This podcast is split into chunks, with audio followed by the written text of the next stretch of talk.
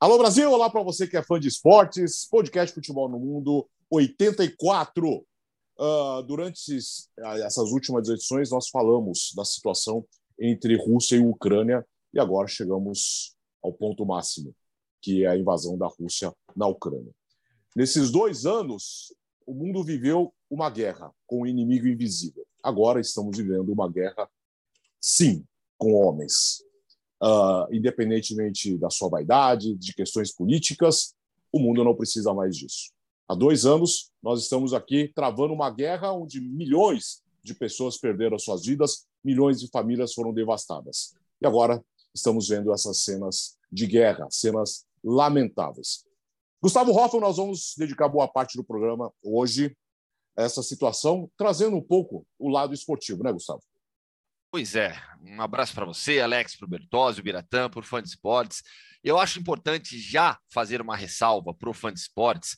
É algo óbvio, mas é necessário é, reafirmar. Neste momento, o futebol é a parte menos importante de tudo que está acontecendo. E todos nós sabemos é, disso aqui. Nós somos um podcast de futebol internacional. Então a gente vai abordar muito todo o impacto que a guerra na Ucrânia causa no futebol internacional. Mas todos nós sabemos e somos cientes de que o mais importante agora é, são as vidas das pessoas que estão na Ucrânia. É, esse conflito sempre atinge a população é, que, que, que não tem a devida proteção. É sempre os mais pobres, é sempre os, os civis que sofrem em uma situação como essa. Então, nós sabemos, a gente vai abordar a questão esportiva, do impacto esportivo, e são muitos impactos, mas é, infelizmente a gente sabe que, que, que vidas serão perdidas nesses, nesses próximos dias, como já foram desde o início da guerra no leste da Ucrânia em 2014.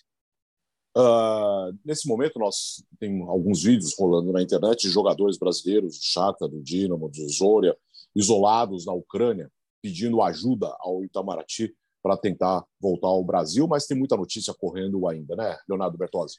É isso, Alex. Um abraço para você, para o Gustavo, para o para o nosso fã do esporte. É, é a, a, gente está gravando aqui, são 11h30 da manhã na quinta-feira, só para situar o fã do esporte, então as coisas acontecem muito rápido, pode haver novos desenvolvimentos. O fato é que o campeonato ucraniano está parado, e é uma coisa que o, que o Deserbe, né, o italiano técnico do Shakhtar, falou: olha, no final de semana já queriam que eu saísse do país, mas eu não ia virar as costas para os meus atletas, para quem é minha família aqui hoje.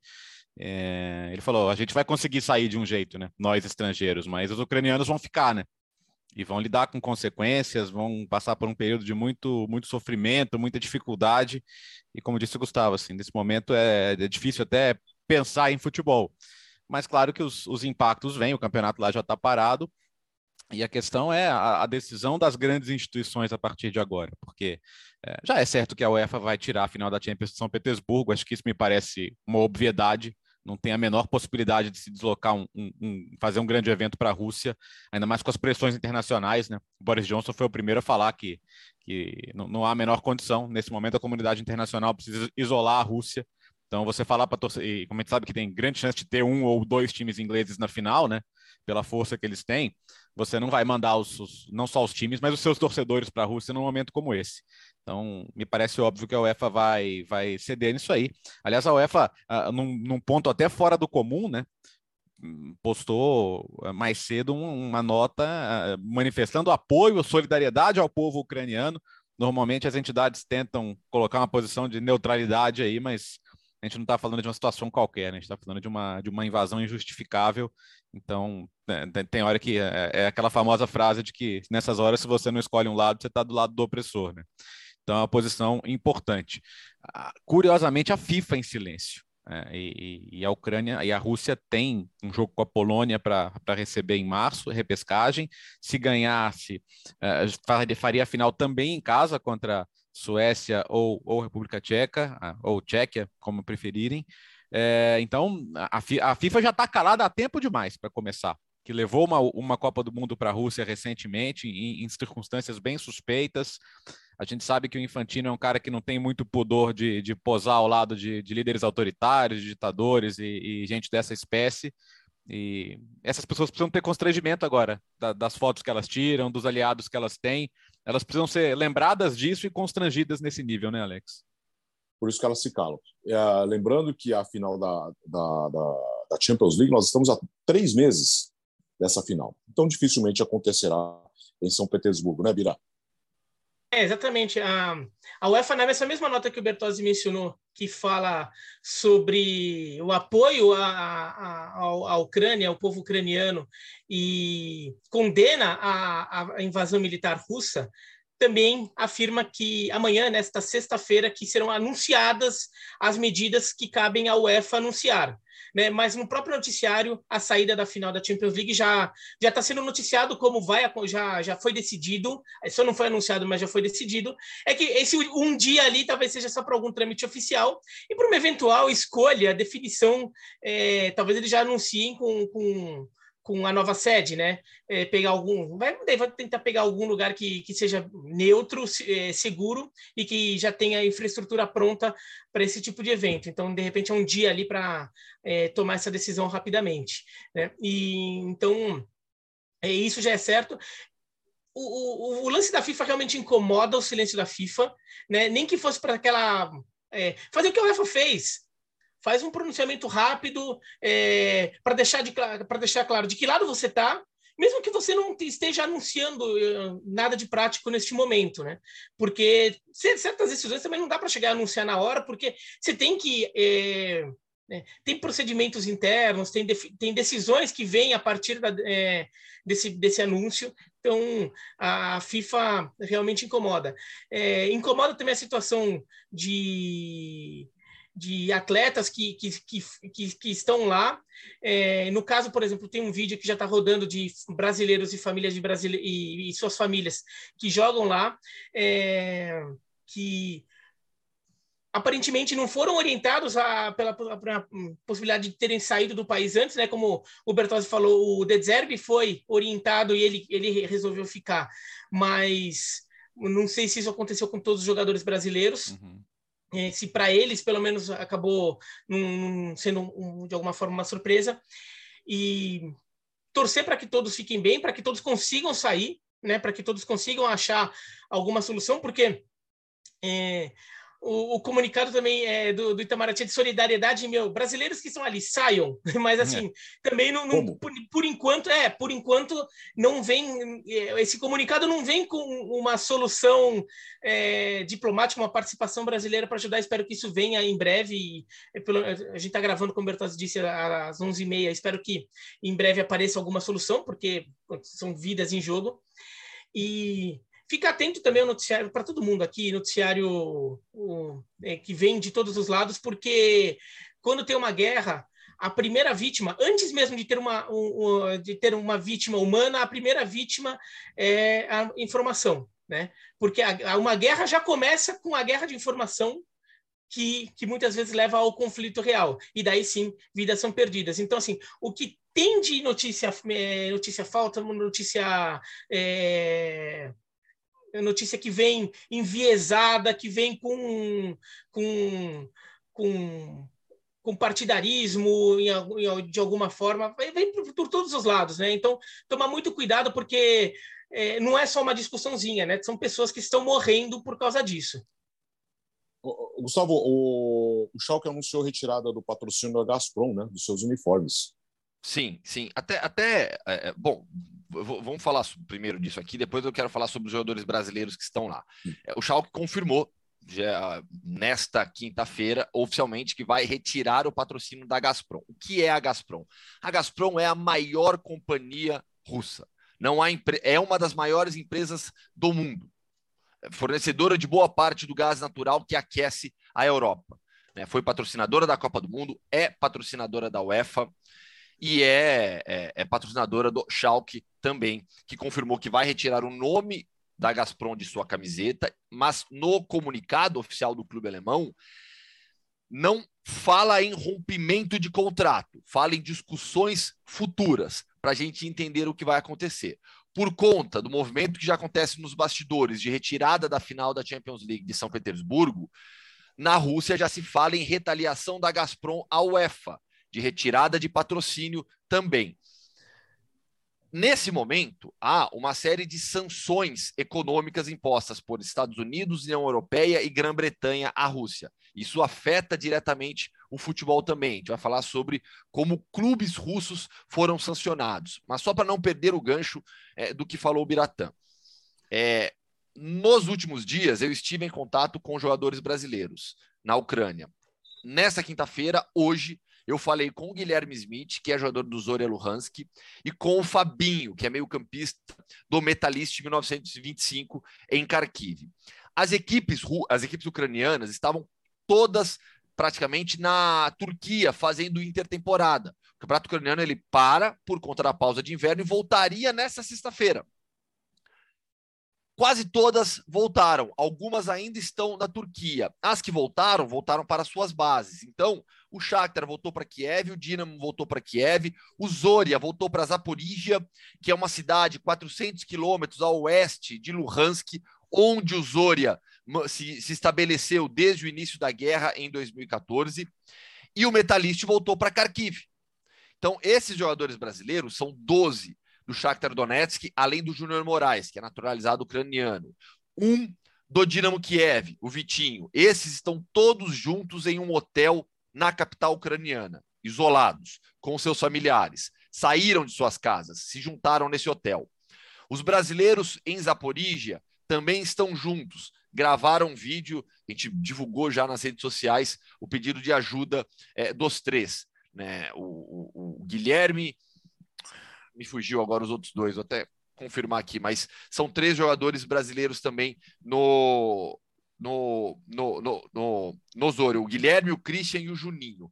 Além deles, no Metalist estão o Derek, o Fabinho e o Marlisson, que estão também isolados em Kharkiv. Então, nesse momento, eles não têm qualquer comunicação. E nos últimos dias, o que todos me falavam era: os clubes estão no nos passando tranquilidade pedindo para focar no futebol, que eles vão oferecer todo o suporte. As ações do Vladimir Putin nas últimas 24 horas surpreenderam a todos. Né? Nós aqui não somos especialistas em, em, em geopolítica, gostamos, entendemos, mas não somos especialistas da área. Ouvindo especialistas, Carlos Gustavo Poggio, por exemplo, é, que, que é um dos consultores sempre da, da Globo News, por exemplo, é, ele mesmo se disse surpreso com a ação que a Rússia impôs nessas últimas horas de invasão à Ucrânia e não apenas à região de Donbass, que era o que parecia que aconteceria no início.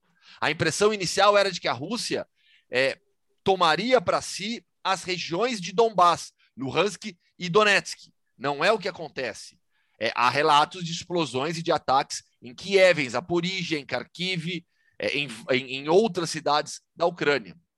Então, o que estamos presenciando é realmente uma invasão de todo o país. Então, primeiro e mais importante agora, falando dos é, civis brasileiros que estão na Ucrânia, é a retirada dessas pessoas de lá.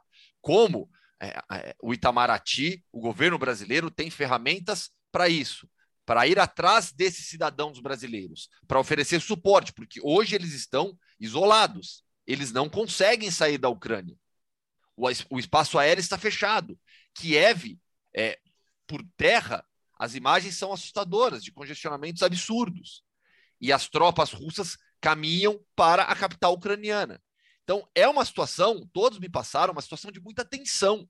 Em Kharkiv, é, o Fabinho me disse que, por enquanto, aparentemente está tranquilo. Ele não viu nada ainda. O Guilherme, em Zaporígia, me disse que é, é, já percebeu uma movimentação de, de, de veículos diferente. Então, eles precisam de suporte nesse momento. Isso é o mais importante. É, e a partir de agora, com o campeonato ucraniano suspenso, devido à lei marcial é, no país já, é difícil a gente imaginar o que vai acontecer com o futebol da Ucrânia, com os clubes ucranianos e também com os clubes russos. As sanções econômicas atingiram diretamente alguns clubes. O CSKA Moscou está na lista de sancionados dos Estados Unidos. O Sochi, que pertence a Boris Rotenberg, bilionário, é amigo do governo russo, o Boris Rotenberg está na lista de sancionados dos Estados Unidos. O Sochi briga por uma vaga na próxima Champions League. O único clube até então sancionado pelos Estados Unidos na Rússia era o Armat Grozny, da Chechênia, por acusações de vínculos com os terroristas da região.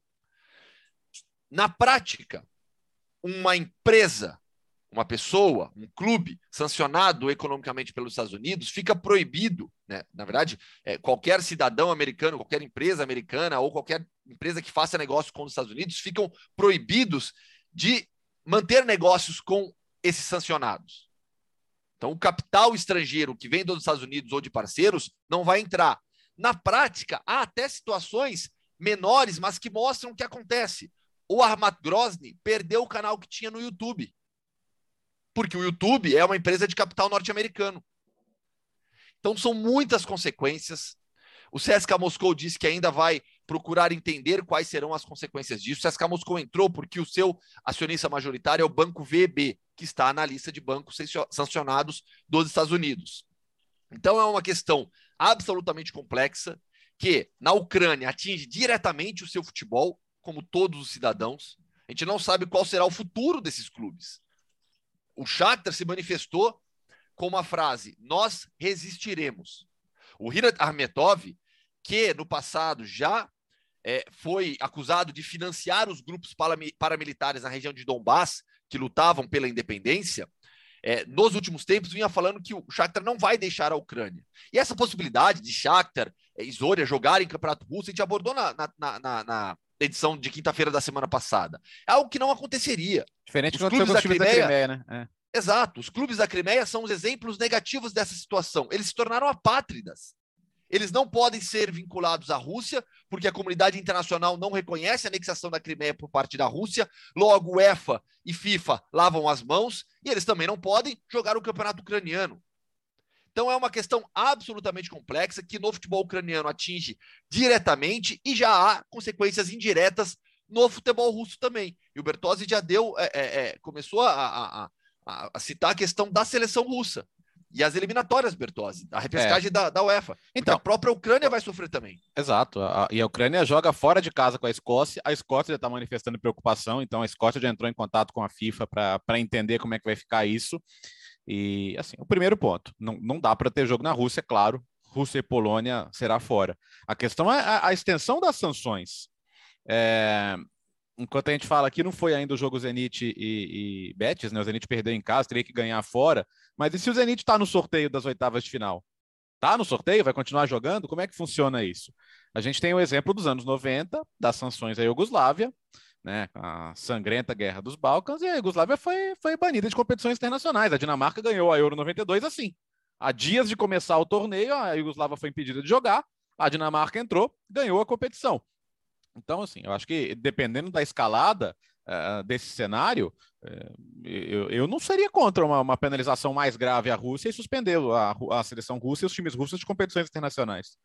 A UEFA pode fazer isso agora na Euro Feminina, né? Que é esse ano, na Inglaterra. Na Inglaterra, olha só. Olha, olha o, o drama geopolítico que a gente está tá, tá, tá prestes a enfrentar. A Inglaterra que, vai querer receber a Rússia numa competição internacional poderosa de seleções como é a Euro Feminina? Há, há, que se conferir. Então, são situações sérias. A questão é, diferente dos anos 90, com a situação da Iugoslávia, hoje tem essa questão financeira de poder, é, essa história da Gazprom, assim, o, o Schalke não explicou ainda bem como as consequências de tirar a marca e tal, mas a, a relação Gazprom e UEFA, a Gazprom é uma das mais fortes patrocinadoras da UEFA desde pelo menos 10 anos. Todas as competições, já renovou o contrato para as próximas Euros. Né? Afinal, em São Petersburgo não é por acaso, gente. Né? É, é, é mais uma demonstração do, do poder político e, e, financeiro que tem a Rússia e, e a Gazprom. A, o, o, presidente, o Djukov, Alexander Djukov, até conferindo se o nome era esse mesmo, sim, é, ele é o atual presidente da Federação Russa, ele era presidente do Zenit, é, ele é o CEO da Gazprom Neft, que é o braço petrolífero da, da companhia, e, e ele está no comitê executivo da UEFA. São 20 dirigentes, né? Como tem, tem vários presidentes de federações, e ele, é, e ele é um integrante. Nessa reunião de amanhã, ele está convocado para participar. E aí? Então, a hora de, de, de mostrar que você consegue, uh, mesmo que você vá ter um prejuízo milionário, fazer o que é certo, a hora é agora, né?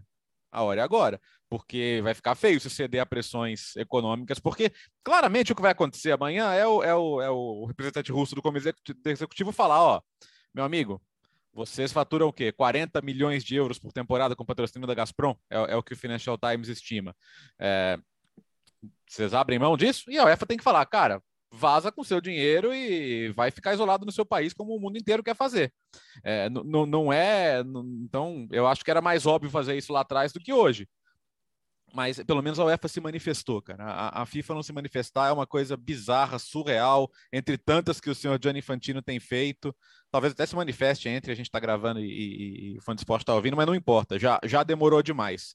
E, e insisto, eu acho que se a escalada é, não, não for é, interrompida, a escalada militar, a Rússia tem sim que ser excluída. Vamos posicionar aqui. Eu acho que a Rússia tem que ser excluída da eliminatória e não tem que jogar esses jogos. Não, e a, a, a, tem uma questão que, se passar, se jogar as eliminatórias, você imagina a rebelião que pode, que pode acontecer com a União Europeia, que não quer, não vai querer a Rússia na Copa do Mundo. Olha só o tamanho da encrenca que pode ter aí daqui a mais alguns meses, né, Biro? Assim, é, aí fazendo um pouco de, de, de projeção, mas com, com, com, cuidado aqui. Mas eu, eu, o, o, o, Putin, quando, tá, quando decide invadir a Ucrânia, ele imagina que, assim, ele recebeu um monte de ameaça de sanção disso, daquilo, é, isso, isso tudo que a gente está falando de eventual rompimento com a Gazprom é, é, são coisas até pequenas perto da, da quantidade de, de, sanções ou medidas que, que a comunidade internacional eventualmente to, é, tome contra a Rússia. E, assim, nenhuma delas vai ser surpreendente para o Putin. Eu imagino que isso já estivesse no cálculo não só dele, como do, das, das principais empresas da Rússia que fazem negócios com o mundo. Então, isso é uma coisa que já faz parte da, da, da dança né, já faz parte da, da dança desse momento, é, da dança diplomática, essas medidas seriam. E a UEFA tem que, tem que, tem que fazer a parte dela nessa dança, que é, é anunciar rompimento com patrocinadores. Se bem que o próprio Gustavo falou que a Gazprom, que, que isso daí seria meio, meio vexatório, né? Se a Gazprom como que resolvesse romper como, como forma de retaliação à UEFA. É, a UEFA tem que a UEFA tem que tomar a dianteira nisso, né? E, e, eu concordo com o Bertozzi. É, a, a, Rússia tem que é, isso tudo tem que ser vai lá reúne vê quais são as sanções tudo mas eu não acharia errado se a Rússia fosse excluída é, das competições e no caso da Copa do Mundo né que é, que tá, é mais imediata agora e que é, torneios na Rússia não aconteceriam Sobre a situação do Shakhtar, já que o Gustavo mencionou também no comentário dele, o que, que, aconteceu, que, que pode acontecer com o Shakhtar, eu acho que daí não, é, a gente pode até pegar casos que já aconteceram para tentar ver que, que como é, para o público, para o fã de esporte, está querendo saber da situação do Shakhtar, o futuro do Shakhtar, porque o, é, o Shakhtar é um clube relevante no cenário europeu. É um clube que está jogando sempre Champions League, é, é, faz jogos relevantes em Champions League. É, quando cai na Liga Europa. Neres agora, né, o É. David Neres então, sabe, com, contrata jogador, contrata jogador bom, é, contrata muito jogador brasileiro, então é uma coisa que o público brasileiro tem interesse. Então, assim, muita gente quer, querendo saber o que pode acontecer com o Shakhtar, né? Que o, o Gustavo falou, o, o, o, dono do Shakhtar falou que não quer sair da Ucrânia. Ele que, de fato, ele era visto como um cara meio pró-Rússia, porque Donetsk fica bem no meio da confusão, né? Ele era do lado do, da, da Rússia, mas ele foi tentando tomar uma postura meio de mediador em algum momento. Ele vai migrando ali para tentar, porque ele não é só dono do Shakhtar, ele é um grande empresário da região, né? Então ele é uma figura importante na região, economicamente é, importante. Então ele vai tentando tomar uma postura de mediação e agora ele parece mais é, fechado com, com a Ucrânia. O que, que aconteceu em, em situações semelhantes? A gente tem dois modelos principais ali. Né? É, aliás, três. Um é o caso da Crimeia. Né? Então, os clubes da Crimeia é, simplesmente deixam de. Ficam, a região vira uma bolha dentro do mundo do futebol, joga, o seu, joga dentro do seu mundo, os, jogador, os times jogam dentro do seu campeonatinho, sem contato com o resto do mundo. E o Tavria Simferopol teve que criar uma versão é, B num, em território ucraniano. A segunda, a segunda é, solução que já arranjaram para situações parecidas foi, no caso da Moldávia, né, que é a Transnistria, que é, é, é, separatista, mas assim, ela no final das contas virou um país à parte dentro da Moldávia, que ela tem um governo próprio, que ela, ela funciona como se fosse um outro país para muitas questões, mas internacionalmente todo, é, todo mundo considera que aquilo ainda é Moldávia e meio que se encontrou um equilíbrio de relação ali. Né? Então, assim, a Transnistria. Bem. É, é convivem bem dentro é, da Moldávia. Os isso, brasileiros isso. que a gente já entrevistou aqui no podcast uhum. relatam isso, de como, quando o xerife vai jogar em Chisinau, que é a capital, não tem problema nenhum, não há hostilidade. E, então, e o, contrário é, o contrário é igual. Então, é, meio que se encontrou um equilíbrio na situação da Transnistria, que ela vira um país dentro da Moldávia, um país à parte, assim, com governo próprio e tudo, mas, mas assim, para muitos efeitos é um país só ainda. Então, virou, encontrou um equilíbrio, tipo, ó, é, eu deixo vocês serem, é, eu aceito que vocês viraram um país próprio, que vocês se autogovernam, e vocês aceitam que vocês não realmente se separaram oficialmente para outras questões, e virou assim. Se de repente a situação de Donbass vira essa, que é, encontra-se o equilíbrio em que, para os olhos do mundo, ainda é tudo Ucrânia, mas internamente já virou um país à parte, é, que certamente seria um país é, aliado da Rússia, mas um país que, que tem o seu governo próprio, moeda própria, tudo. Mas é tudo dentro da Ucrânia. Nisso, o Shakhtar Donetsk poderia até voltar para Donetsk e continuaria jogando em Donetsk no campeonato ucraniano, que é o que acontece com o Sheriff Tiraspol dentro do, da Moldávia. Outra situação é o clube considera que a região, a terra natal dele, é, está ocupada e ele se muda para jogar no país em que ele estava, que é o caso do Anortose Famagusta e era o caso do Karabag, da, do Azerbaijão, o Anortose Famagusta, que, como o nome já diz, ele é de, Famagu, é, de Famagusta, só que a região dele foi invadida pela, pela Turquia, no, no caso da, da invasão turca que dividiu o Chipre, então o Anortose Famagusta perdeu a sua cidade. O que, que ele fez? Ele se mudou para o lado grego. E ele joga em Larnaca, que é uma cidade do lado grego do Chipre. Então ele, ele joga fora de sua cidade assim já há décadas. O caso, do, caso Karabag, do Karabag, né, Biratã? É. Então, o caso do Karabag, que era de, de Nagorno-Karabag, a região da, do Azerbaijão que, que foi ocupada pela Armênia. Então, ele se mudou de cidade, já que a cidade dele, Agdon, é, não, não estava, é, Agdam não estava mais, é, não fazia mais parte do Azerbaijão, ou quer dizer, o, o Azerbaijão não controlava mais a cidade, então ele muda, ele se muda para uma, uma outra cidade no Azerbaijão. Então isso que pode acontecer com o Shakhtar e com, e com o Zorya Luhansk, com, com os times da região. Mas é mais complexo porque é, a, a, gente, a gente até ontem, por exemplo, né? E, e, por exemplo, eu fiz um VT, uma matéria, vai entrar no ar hoje na SPN. Ela, ela, tá, ela estava escrita ontem à noite, eu mudei ela inteira hoje porque tudo isso aconteceu Sim. nas últimas horas. Uhum. Mas é, é, é, eu até falava que, dentro do que a gente imaginava, se a Rússia invadisse é, as regiões que estão a leste, Shakhtar e Zoria, permanecendo onde estão, nada mudaria para eles. Eles seguiriam jogando o campeonato ucraniano. Só que agora se torna mais certeza porque a gente não sabe se haverá campeonato ucraniano. É. Porque a Rússia está invadindo todo o país. Só para me posicionar, Estou com Bertozzi e com Biratã nessa, até pelo, pelo próprio histórico que existe no futebol internacional. E o Bertozzi já citou o caso da Iugoslávia. A comunidade internacional inteira eh, discorda, condena o que a Rússia está fazendo. O futebol precisa agir também em relação a isso. Então, é, será algo absolutamente justo se a Rússia for eliminada da repescagem. Não sei se haverá tempo suficiente para uma decisão como essa. Vai depender muito da escalada da violência na Ucrânia. Né? Ah, mas a, e, mas a questão política pode, dentro da FIFA vai, pode pesar muito, né? É, eu acho, decisão, né? sinceramente, é, o meu palpite, vamos ver amanhã, quando algumas decisões já começarem a ser anunciadas, mas acho é, uma decisão dessa acho bem, bem difícil. A gente vê como é difícil as entidades internacionais tomarem uma posição em relação à Rússia por causa do uhum. doping, é. que é uma questão esportiva, uhum. então é, até seria mais fácil tomar uma, tomar uma medida, e como é difícil eles conseguirem tomar essa é, medida contra a Rússia. É. E, e, Alex, é, um outro ponto ainda envolvendo clubes russos e ucranianos, jogadores russos ucranianos, é a Ucrânia naturalmente rompeu oficialmente relações diplomáticas Sim. com a Rússia. Como tinha como, não tinha como ser diferente, né? É. Há jogadores ucranianos na Rússia. Sim. Assim, de novo, de novo, que eu acho importante, fã de esportes. É, nós, nós falamos de futebol internacional, então a gente acaba abordando especificamente esses temas, mas há, há também milhares de cidadãos ucranianos na Rússia. Mas falando do futebol especificamente, Yaroslav Rakitsky, zagueiro do Zenit, que vai entrar em campo nessa quinta-feira. Estamos gravando esse programa antes do jogo contra o Betis, que acontece em Sevilha. Zenit que é bancado pela Gazprom, que é um símbolo, é um símbolo dessa, dessa força econômica da Rússia pós dissolução da União Soviética. E, e Gustavo, só, só, só, um detalhe, ele, ele tem, tô vendo o Instagram dele aqui, ele postou uma bandeira da Ucrânia contra a guerra, paz na Ucrânia, o Rakitsky, né, que joga num, num, em São Petersburgo, né?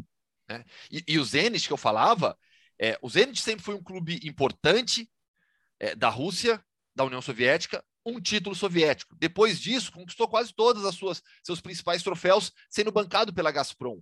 O Sochi, que a gente já citou aqui, Sochi recebeu a Olimpíada de Inverno, foi sede de Copa do Mundo e ganhou um clube de futebol. Tudo isso por desejo de Vladimir Putin. Fórmula 1. Que sempre. A Fórmula 1. Opa. O, o, o, a, a, a, corrida de Fórmula 1. O uhum. Vladimir Putin sempre tratou Sochi como a sua é, joia da coroa. E sempre direcionou muitos investimentos para lá. Tanto é que o Boris Rotenberg que tem um clube hoje, o Sochi lá brigando por vaga em Champions League. Então, quando a gente fala de futebol na Rússia, as coisas são muito, muito conectadas ao poder, ao governo. Até por todo o histórico de futebol soviético, onde os clubes eram mantidos pelas empresas estatais. O CSKA Moscou pelo exército, o Dinamo pela polícia secreta, é o Spartak pelos sindicatos e assim por diante. O Lokomotiv pelo, pelo, pela empresa ferroviária. É, é, o leste da Europa ele está completamente conectado, né? É, você mistura futebol e política o tempo todo. E esses episódios atuais na Ucrânia, a invasão da Rússia, a guerra na Ucrânia, expõe ainda mais essa relação do futebol com o poder. Como é tudo muito conectado e a gente fica na expectativa para ver tudo que vai acontecer. É, voltando a falar só de Champions, nós vamos passar rapidinho daqui a pouco nos jogos. Uh, que essa decisão da, de afinal não ser em São Petersburgo e decidir uma nova sede, não seja mais uma briga política também, né, Léo? É, exato. E nem não dá, não dá para ser, né? Não dá para ser. Mas é, essa é a decisão mais fácil de todas, né? É, a, a, de Istambul, é, ela, ela era complicada no ano passado, porque a gente não, não, tinha uma noção ainda do cenário de evolução ou não da, da pandemia, então você passou boa parte da temporada acreditando que seria possível, mas ao mesmo tempo, o que, que mostrou para a UEFA? Olha, se tiver que mudar uma final de lugar em cima da hora, dá para mudar. Já fizemos duas vezes, né? Então dá para fazer de novo. Então, é, é, ah, aí tem gente falando, ah, mas Londres está aproveitando, o prefeito de Londres já falou que a cidade está pronta.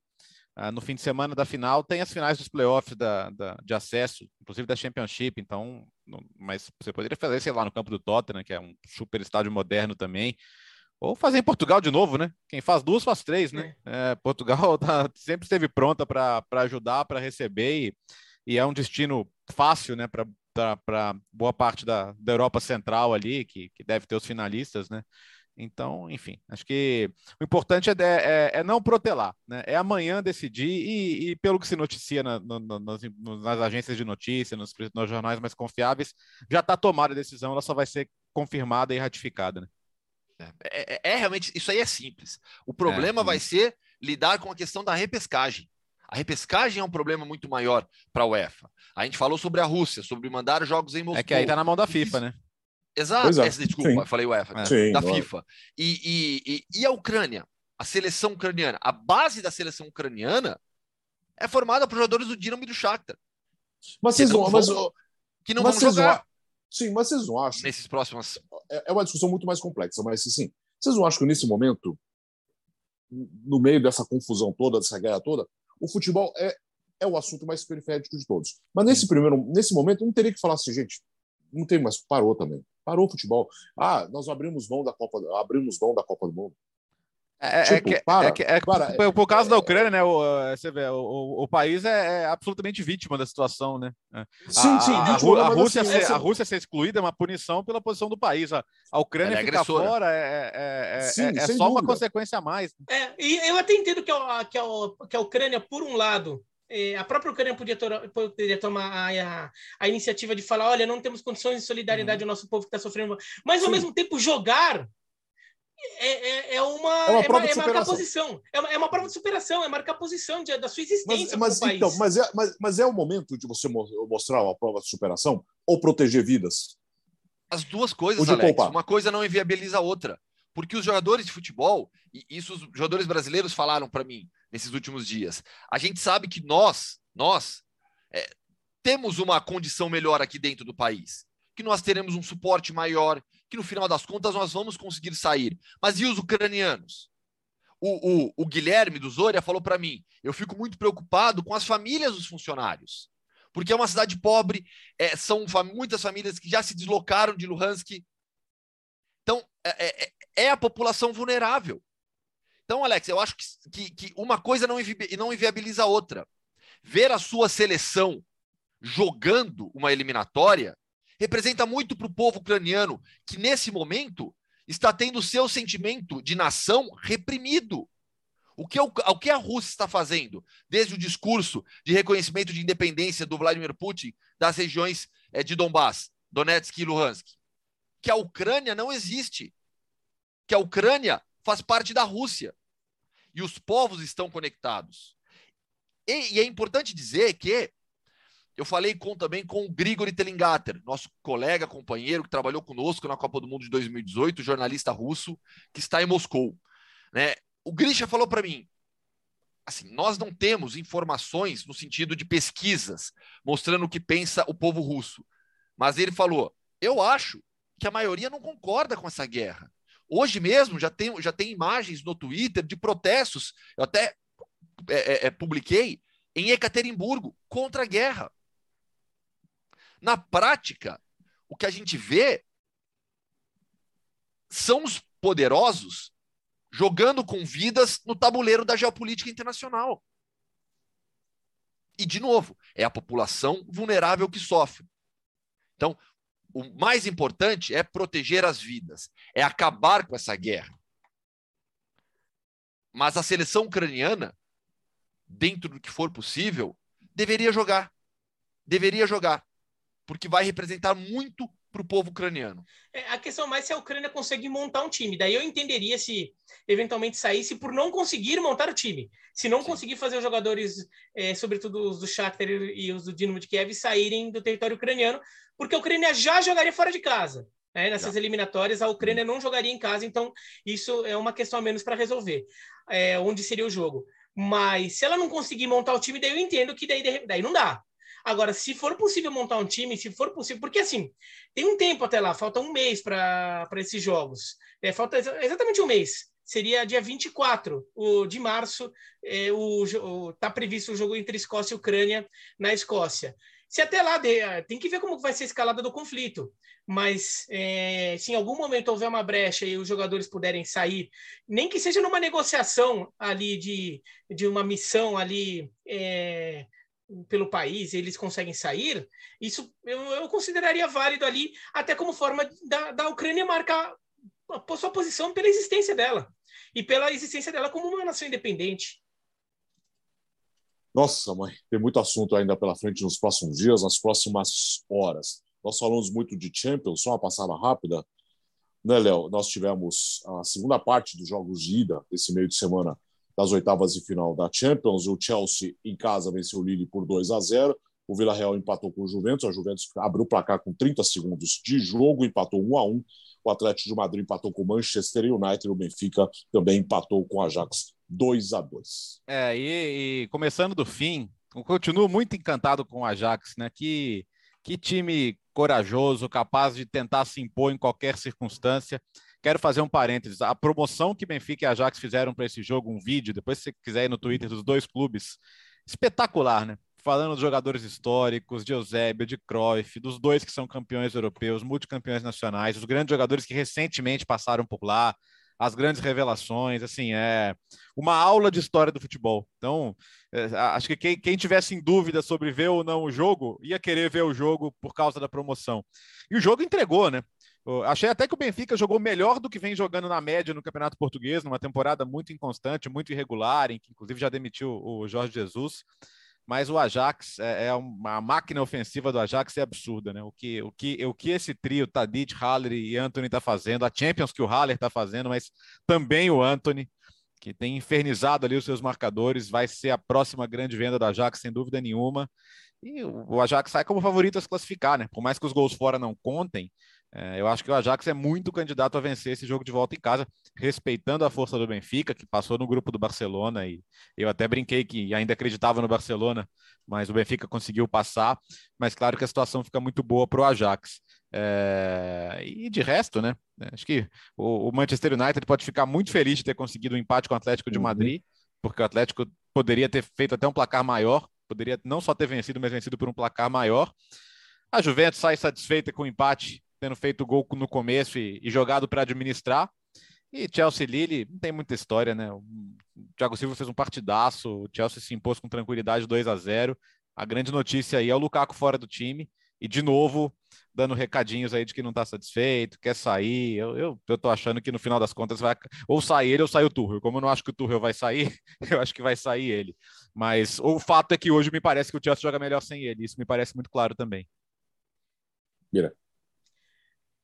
Bom, em relação a, a, Benfica e Atlético de Madrid, acho interessante que talvez até o fato de ser uma Champions League em jogo decisivo façam com que os jogadores, a própria comissão técnica, de alguma forma se mobilize de forma diferente os times mostraram o futebol que eles não vinham jogando. O, o, o Ajax foi melhor que o Benfica, mas o Benfica mostrou uma capacidade de competir que ele não mostra no Campeonato Português.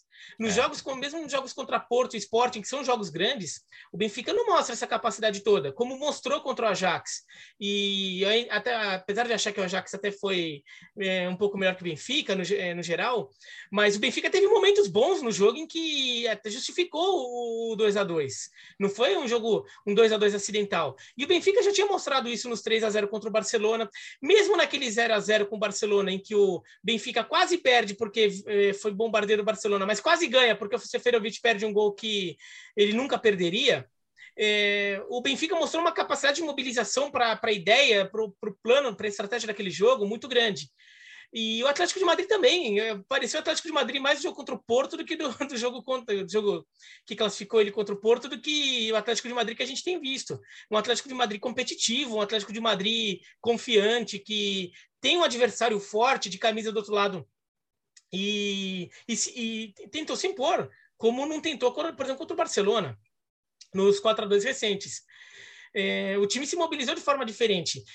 E foi um Atlético de Madrid bem diferente, né, do que do que do que vem jogando. Você vê o, o Marcos Llorente, pô, voltou a jogar, é, jogar bem, assim, né? O Marcos Llorente foi tão bem na temporada passada, a temporada tão apagada, foi um jogador taticamente muito importante nas variações que o Atlético teve ao longo do jogo, nas movimentações sobre como se compunha a marcação, a linha defensiva.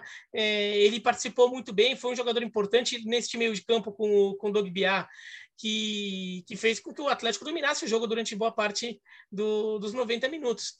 Então, é, é são, confrontos que ganharam vida né, é, por causa disso. Eu ainda acho que o Ajax é favorito. Eu, achava o Ajax bem mais favorito do que eu achava o Manchester United. E ainda acho que o Manchester United é favorito a conseguir confirmar a classificação em casa e o Ajax também. Mas a gente vai ter jogo, a gente vai ter um confronto bem interessante ali. Eu achava que o Ajax podia vencer o jogo já em Lisboa ali foi, e não fazer 5 x 1 como fez no Sporting na primeira fase, mas ganhar já em Lisboa e daí o jogo em Amsterdã viraria só uma formalidade. Aí é, Chelsea Lille é, é, é, ah, é o que esperava, né? O, Chelsea é muito superior ao Lille e conseguiu um gol rápido.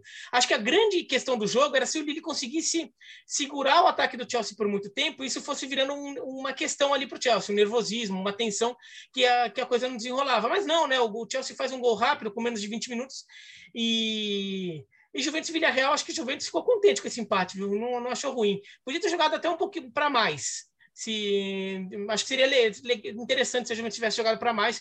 O gol, esse gol que marcou, não vale como desempate mais, né? Mas de qualquer forma, acho que o empate fica sob medida por um confronto que a gente vê como, como um confronto bastante equilibrado. Na prática dos quatro jogos, só o Chelsea encaminhou a vaga. É. Né? Dos jogos dessa semana, só o Chelsea já. já... E, e, aliás, desses quatro jogos, onde havia o maior favoritismo de uma equipe. Né? Se o Chelsea cai para o Lille, é zebra. Nos outros três jogos, nos outros três confrontos, por mais que eu estou de acordo que o Ajax, é, para mim, é um time muito superior ao Benfica, é o Benfica do outro lado. Né? Poderia até ser uma surpresa, mas você não vai chamar de zebra o Benfica tirar o Ajax. O Lille tirar o Chelsea será, seria uma zebra se isso acontecesse. Não vai acontecer, o Chelsea vai confirmar a classificação é, em, em, jogando fora de casa, na França. Depois, Vila Real e Juventus. Vlahovic estreando na Champions e gol com menos de um minuto. Né, o gol condicionou muito a partida. O Villarreal foi para cima, criou oportunidades, buscou um empate, mas o confronto segue totalmente aberto. A mesma coisa em Atlético de Madrid e Manchester United. Aí, por mais que o United agora jogue em casa para buscar a classificação, é, o Atlético de Madrid é um time muito combativo que a mobilização é diferente. Né? Para jogo de Champions League, a mobilização é diferente de uma partida contra o Levante, por exemplo, para citar o último jogo que o Atlético perdeu é, em La Liga.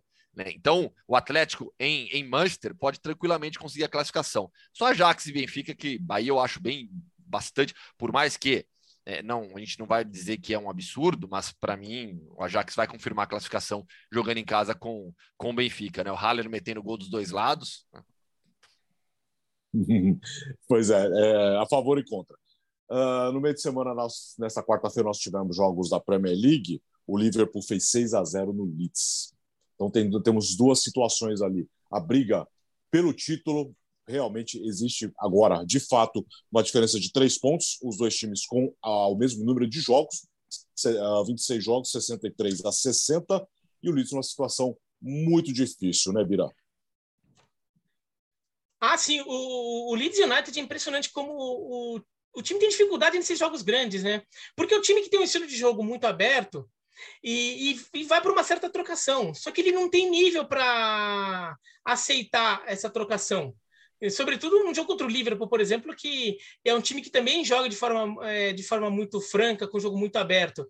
E até acho que o, o 6 a 0 também, o placar chama muita atenção, mas era um jogo que estava 3 a 0 faltando 10 minutos para acabar, né? Então, assim, 6 a 0 também foi um final de jogo em que meio que o Leeds meio baixa a guarda e, e o Liverpool continuou a carga total, né? Então, por isso também virou esse placar eh, gigantesco. Mas é, é preocupante a situação do Leeds United, o time. É, ele ainda não está na zona de rebaixamento, mas vem mas se você, mas se você olhar para baixo, mas se você olhar é, para baixo, ele é então, um time que tem 25 jogos, né? Então, ele tem uma sequência ruim, ele é o que tem mais jogos, junto com o Watford e o Norwich, que são os dois últimos. Mas a, quem está logo abaixo dele tem jogos a mais para jogar, né? Tem jogos a menos realizados. É, e vem numa tendência de melhoria, que a gente entende. Então, a gente vê, por exemplo, o Newcastle que, bom, vem numa sequência sem derrota, claramente o time está evoluindo, é, já encostou e a tendência é que continue pontuando. O Everton tem uma vitória só e um monte de derrota ali nos últimos seis jogos e, e quatro derrotas nos cinco jogos, por exemplo, mas o Everton trocou de técnico com o Lampard e está melhorando o Everton a gente vê uma tendência de melhora mesmo. Parte dessa sequência negativa ainda era no período que o Everton ficou meio com o técnico interino ali, com o Duncan Ferguson. Então o Everton tem uma tendência de melhora, tem uma vitória na, na FA Cup ali no meio. Então, assim, é, o Everton vem numa fase melhor também tende a subir. E o Burnley tá com duas vitórias seguidas. Pela primeira é. vez. O Burnley é. tá com duas venceu o Tottenham agora. Então o Burnley também é, tá querendo entrar nessa briga, porque a gente viu o, a Premier League até duas rodadas atrás, um cenário em que estava se consolidando que Burnley, Watford e Norwich ia cair. E eles Mas o, Bur o Burnley era o time com menos jogos, né? O Burnley estava com 22 jogos só até essa é, vitória contra o Tottenham. O, é, o, Burnley teve Covid e neve, né? O Burnley é. teve jogo adiado por neve. O jogo contra o Tottenham, esse jogo contra o Tottenham foi, foi, adiado por neve. Então, o, o, Burnley... Mas o Burnley é um time que, tem, que tinha pouco futebol também. É um, é um, time, é um time muito chato de, de enfrentar, porque ele, ele se defende bem, toma pouco gol, mas ele também não faz gol, né? Então é um time de empate. Mas eles foram bem no mercado, contratando o Weghorst. É. Aliás, estou camisa do Wolfsburg, né? Tirar o, Ve o Weghorst para substituir o Chris Wood, para mim melhorou, subiu o nível do seu centroavante. É, só, só um, é. só um ponto camisa legal. antes de mais nada, tá, Gustavo? Dunk. A, a só, chegou também. Só um ponto legal que eu acho para destacar aqui, a questão do Leeds, que acho importante falar sobre ela. 56 gols sofridos em 25 jogos, não dá. Isso Nossa. é defesa de time rebaixado. 56 gols. Então é uma questão, né? É, o, o, o trabalho do Bielsa é mais longo do que qualquer outro que ele já fez na carreira. E, e em outros pontos, é, ele chegou a um ponto de desgaste, não de relacionamento, né? Porque ele é queridíssimo pelo elenco, pela torcida. É uma situação em que todo mundo o ama de paixão, e, e acho que com justiça, mas é, é, o, o, desgaste mesmo físico, técnico, de, de, de, elencos que ele não gosta tanto de rodar, e, e, às vezes ele prefere ter um número menor de jogadores, completar o banco com a base, e aí tem uma lesão, sofre, tem que improvisar. Então ele está passando por esse momento de dificuldade. E vamos lembrar que ele não tem contrato ainda para a próxima temporada. E, e, como foi muito bonita a fábula toda, né, dele pegar um time há mais de uma década fora da primeira divisão, construir um estilo, uma relação com a comunidade, um, ele já é um nome histórico do clube, seria um pecado terminar assim. É, tem gente até que defende que mesmo que o Leeds caísse, deveria mantê-lo. Mas tem gente que acha que é a hora também de buscar outros caminhos. Muito obrigado por tudo. Você conseguiu devolver o Leeds ao patamar de primeira divisão, mas achamos que você chegou a um ponto de desgaste que não dá mais. Tudo isso é plausível. É, o ponto é que ele é grande demais também para ser mandado embora agora, né? É, é, para aquela mudança que de repente está uma chacoalhada, e não sei se já chegou nesse ponto também, né? É, agora, Mas de fato, assim, ele tá é, sentindo 50, falta 56 de... gols é muita coisa. É. Então, agora, o, o Calvin Phillips faz muita é. falta, o Patrick Benford faz muita falta. Não, e eu falei que assim, até pelo tamanho que ele tem no Leeds é, e, e, pela personalidade dele, é, ele ser demitido é, não, é uma coisa que soa improvável. O que para mim não soaria tão improvável é ele resolver falar assim: olha, vou sair para tentar salvar o time. Uhum. Eu não consigo, sabe? Porque ele ele tem, uma, ele pode chegar e falar assim, olha, eu não estou mais conseguindo encontrar solução. Se vocês continuarem comigo, vocês vão cair. Deixa eu pular fora, deixa eu sair e vou ver se vocês conseguem se salvar contra a pessoa. Ele é capaz de, eu acho mais fácil ele tomar uma decisão dessa do que ele ser demitido, do que a iniciativa vir, vir do vir do clube. E, e quanto ao Liverpool, abertura, o título está reaberto, né? Já, já estava. A gente já esperava que o Liverpool fosse ficar três pontos do Manchester City a partir do momento em que o City perde o Tottenham, porque o, Liverpool, a gente não imaginava que ganharia do Leeds. Então, fica a um, uma, uma, rodada de distância, sendo que ainda tem confronto direto, mas o confronto direto é em Manchester. Tem que lembrar isso. É, nessa roda... E nessa rodada nós vamos, vai ter uma diferença de um jogo de novo, porque os, o Liverpool vai fazer a final da Copa da Liga Inglesa, é isso? É, com Chelsea. É Chelsea, é. Liverpool, Chelsea Liverpool no domingo, uma e meia, você vai ver na ESPN. E um Alex. rápido destaque, né, para esse Tottenham aqui. Que coisa impressionante, depois de um jogo espetacular contra o City, perdeu por Burnley, né, Gustavo? E o Antônio Conte é, é, é, deu algumas declarações dizendo que olha, vou ter que conversar com a diretoria, desse jeito não tem condição, talvez eu não seja tão bom, não dá para você continuar com esses mesmos jogadores. É, eu fui chamado para mudar tudo, mas com os mesmos jogadores não dá. É, declarações que, que ele já tinha, ele já, ele já vinha reclamando antes daquela vitória do City. Ganhou contra o City, elogiou o grupo. Agora, eu acho que desde a chegada do Antônio Conte são as declarações mais fortes dele, indicando uma saída. Se algo não acontecer, e o que, que eu entendo por algo não acontecer? É contratação. Ele quer um monte de jogador, não vai ser agora, vai ter que ser para a próxima. Mas acho que agora ele está exigindo garantias que para a próxima temporada ele vai contratar muitos jogadores e contratações pesadas. Foi uma atuação no primeiro tempo decepcionante do Tottenham. No segundo tempo, criou, martelou, mandou bola no travessão. Faltou caprichar na finalização. Parece algo bobo, né? Mas é, é é realmente simples. O Tottenham criava. Só que as finalizações, o último passe, sempre falhando, sempre é, pegando mal na bola. Então, assim, no segundo tempo, o Tottenham jogou para vencer o Burnley.